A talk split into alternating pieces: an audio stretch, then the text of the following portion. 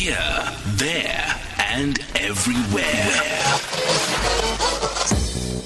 SAFM 105.1 FM in Johannesburg. You're on SAFM and this is Life Happens and my name is Pamela Modeni. You're listening to the music of Malika featuring Ringo Mtulisi. Now, a young lady from Uganda has staged a protest essentially asking why is it that uh, she was cropped out of images uh, from Associated Press's news agency's newsletter when they posted images of Greta Thunberg, for instance, and others that were in the same conference that they were. They had just gone to Davos. And I also want to just highlight the that South African uh, Ayakha Melithafa, who's 17, was also there alongside other activists as well. So she's also a climate change activist. And it just kind of brought to question the idea of whose story is it anyway and how the story gets to be told. Joining me on the line is Professor Glenda Daniels, who's Associate Professor of Media Studies at Wits University. Thank you so much for, for taking the time to talk to us. Good afternoon. Good afternoon. It's a pleasure. Prof, this young lady is bringing up really, really important questions. First of all, she she has said herself. Her name is uh, Nakate. That is her name. She's from Uganda. Vanessa Nakate. She's 23, and she says, with shock and horror, she realized that on Associated Press's news agency's newsletter, she was cropped out of these images, and she asks the question, "What was it about?" I cried. She says, "For Africa, I didn't just cry for myself," and she said it showed how we are valued it hurt me a lot. It's the worst thing I've ever seen in my life. And she also questions, is this racism? What's your take on this, Prof? Well, I think in terms of whose story is this, climate change is all our story. Mm. And um, all of our story, the whole world story. And Africa is the continent that is and will continue to suffer the most from climate change the fact that we actually have activists from our continent going to uh, a huge established mainstream um, conference such as Davos is a big thing. And for a young activist, climate change activist from Uganda to be cut out of a picture is indeed a very painful thing. It could well be racism. I don't know what the motivation was of the news agency that did it. Uh, were they trying to make space for the picture? Were they racist? And if, you know, if it was about space, why didn't they cut out one of the four white girls? So it does beg questions. And obviously, you know, a young activist, 22 year old such as her, would feel the pain and would have cried, etc. And it's totally understandable. But I also do believe that what's happening right now, the the uproar about the issue is a good thing. And, you know, it would ensure that news agencies think about the issue, think about how they're dealing with certain subjects in their pictures and in their stories to be not more sensitive, but I mean, what was it about? I can't actually understand. How do they go and cut out the picture of one person and the person who happens to be black? Mm. You know, it does ask, it does beg the question: Was this a deliberate thing? Prof, one of the reasons why this really also again sparked my interest was that a few weeks ago, in fact, Greta herself had tweeted something quite interesting. She didn't give context as well, but she said Africa's voice too needs to be heard in our fight against climate change. And I, it, it kind of made me think, hmm, I wonder where this comes from. What is this about? I don't, you know, sit in private meetings with climate change activists. I, I don't know what's happening internally. But what is your sense of this every now and then hearing people say, well, Africa's voice needs to be heard. This young lady yes, come, coming forward. Yes, absolutely. I mean, I agree with Greta. And the reason probably why she's saying that is because she knows that uh, the majority of voices at World Economic Forum, Davos, etc., are not, you know, Africa's in the minority, a minority voice, small players, and uh, victims of the the big industrial countries that emit the carbon uh, carbon, uh, you know, uh, CO2 emissions, such as the U.S., China, etc. And um, so that's the one issue. The second issue is that, in fact, Go ahead, people Prof. speak on behalf of Africa and about Africa, and not Africa themselves speaking about our own conditions. So I think that's what Greta must have been referring to, and now, indeed, in South Africa and the rest of Africa, you know, we're getting more and more voices uh, talking about climate change and these things, and voices should absolutely be embraced. And so I would still like to, you know, besides an apology from the news agency and what they said that we've had Vanessa on our stories and used her picture many times, does not answer the question about why, in this particular instance, why her picture was cropped up.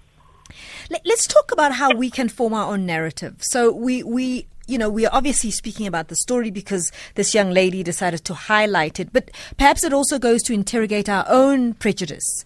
We we are not. I mean, it was the first time that I had heard of the South African young uh, climate, climate uh, uh, change activist, Akaya Melithafa. If she was able to go to Davos and represent us, it's it's almost with shame that I say we haven't really made much noise about her here. Yes, I agree. I agree with you. I think the media in South Africa hasn't caught up with this here. You know, all climate change activism and marches and, you know, whatever's happening around the world, it's also happening in South Africa, but to a lesser extent. You know, we don't have these Green Fridays where everyone's out protesting, etc. Nonetheless, there are huge issues to tackle, you know, in South Africa. The, the issue of coal and Eskom, the fact that we're still reliant on coal when we have sunshine, the fact that the, the government's not pressing the on button for renewable energy. There's so many things to protest about, and in fact, people are protesting about it. But somehow, leaving it to little niche piece. You know, in certain newspapers, for instance, they will have an environmental reporter doing this sort of reporting. But this is not a niche area. This is a mainstream area, and it affects all our futures, and it affects the future of our children and our grandchildren, and it affects the future of our country. So, as media, we really, really do have responsibility to explain what's going on and To- educate the public, to be conduits of information, reliable, truthful information to the public, that climate change is a huge issue. There are facts, there are scientific, scientific facts about this. And, um, you know, the media in this country do a fantastic job on all sorts of other things. But I think, I really do think that we've been left behind in terms of climate change issues. To what extent is this about two things? Number one, attitudes in the newsroom, uh, particularly at the top, those who um, send out journalists to go cover particular stories. Number two, budget. So if you have a limited amount of budgets and only X number of journalists, and you want to choose between uh, a protest in Diepsloot and covering a protest around climate change, you're likely to to, to, to ask journalists to go to what you feel as the editor is important. So so that's what I mean by by by by by, by attitudes because until we we as a as a collective agree on its importance, you know, you will then use the journalists for that being important for what you would deem to be important. But secondly, ob- obviously the, the very limit, limited resources that are in the newsrooms where you've got this toss and tossing this coin about is this important, is this not important? Um, on both issues, the second issue is that um, beats in journalism have all but disappeared. You know, it's mainly politics, and newsrooms have shriveled due to retrenchments over the last 10 years, which is the most unfortunate. It's actually a sad and tragic situation. So, newsrooms are depleted of resources, budgets have been cut, and I don't know what the solution to that is, but I know that media companies, you know, uh, unfortunately cut in the newsroom first, and they cut travel budgets first before they cut the top management structures, which is exactly what they should be cutting. That's the one. And the second thing about what news editors will be sending reporters out to cover, say, say the deep story yesterday. It's an important story, and of course it has to be covered. But I saw one television station had covered it for 45 minutes, as though there wasn't any other story hmm. happening yesterday. So, hmm.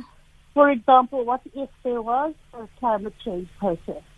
would that have been completely neglected so that you could have 35 minutes coverage of Diepsloot? You know, it was a terrible story about a good story or, you know, a terrible happening about foreigners being treated badly and thrown into police vans, etc. But we kept seeing the same footage over and over again and the same community activists speaking about how wonderful this was over and over again. I won't mention which television station this was. but, um, you know, I thought, was there nothing else happening in the day that they could have covered?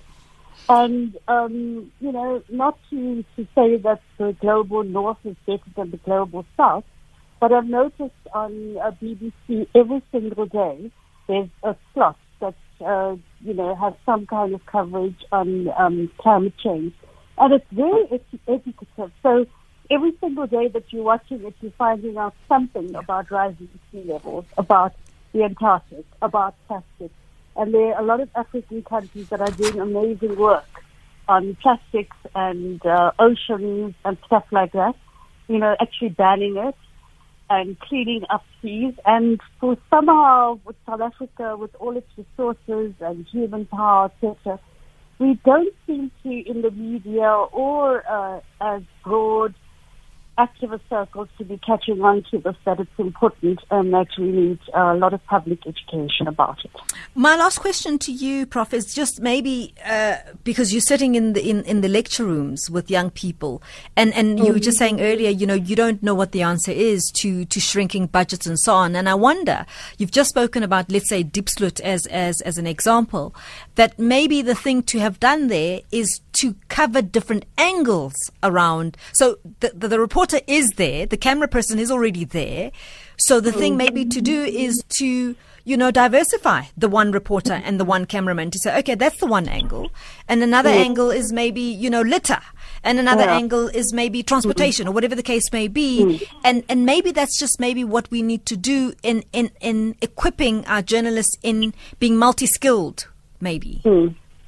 Yeah, uh, you know, for sure. And I think in, in the lecture uh, halls that we teach, we try and bring in all the different aspects, the different multiple angles to one particular story.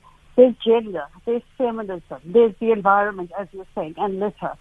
There's xenophobia, there's Afrophobia. There are uh, the way police treat, uh, you know, human beings when they are arresting them, for example. So they're different, they're very, various different angles, and we don't have to repeat the same old angle. For one story, you could get five different sources and come up with five different angles. And, um, you know, it's not, so it's not just about newsrooms being depleted. There's also a lack of training today, and that's also related to the depletion of resources um, as well. I don't know if it's a good enough excuse to say there are no resources to train. But it's absolutely essential to train journalists to go out and get multiple sources. Um, you know, we, and, and I, I actually think it's very, very sad indeed that these have disappeared. We absolutely need and we need specialist people on specialist issues. It can't just all be politics, politics, politics. That is our life in South Africa, you know. Uh, it's the life of the world as well. But, you know, politics is completely related to climate change, as I just pointed out the example right now about Eskom and coal, for instance. You know, it's politics and it's the environment. So here's a very important nexus at the heart of in, uh, climate change and at the heart of politics, at the heart of ANC politics, at the heart of everything. And, and, and it's up to us as media to make the connections for the public. Uh, just, just a quick one from you in terms of, you know, right here and right now, without changing budgets and so on, and the number of journalists in the newsroom. What can be done today to change the narrative and how we see ourselves and tell the stories ourselves? Well, I think we have to be picking out what are the important issues. You know, everything is important, but we've got to do priorities as well. What What are the issues that are not tackled, that are not put on on diaries, on the news agenda? And I'm saying one of the issues is the issue of climate change. You know, there's the issue that just broke out now with the Ugandan climate change activist Vanessa. And uh, it raises the issue of racism, so everyone gets, um, you know, hit up about it, and so they should. That's exactly correct. That that should happen. But there's more to it than just about racism in media. You know, there's also the bigger issue and the broader issue about climate change and what we as part of the continent in Africa should be doing, and then specifically in South Africa, what we should be doing. You know, gaps are, have to be identified, which is what we're doing now when we're having this kind of discussion. Prof, it was lovely talking to you. Thank you very much for making the time, Professor Glenda Daniels. who's Associate Professor of Media Studies at Wits University, and that's really uh, something we should all be thinking about. That conversation will be available as a podcast on our social media platforms, and you're more than welcome to tweet us as well at SAFM Radio. You can tweet me at Pemelo Modene, and the hashtag is SAFM Life Happens.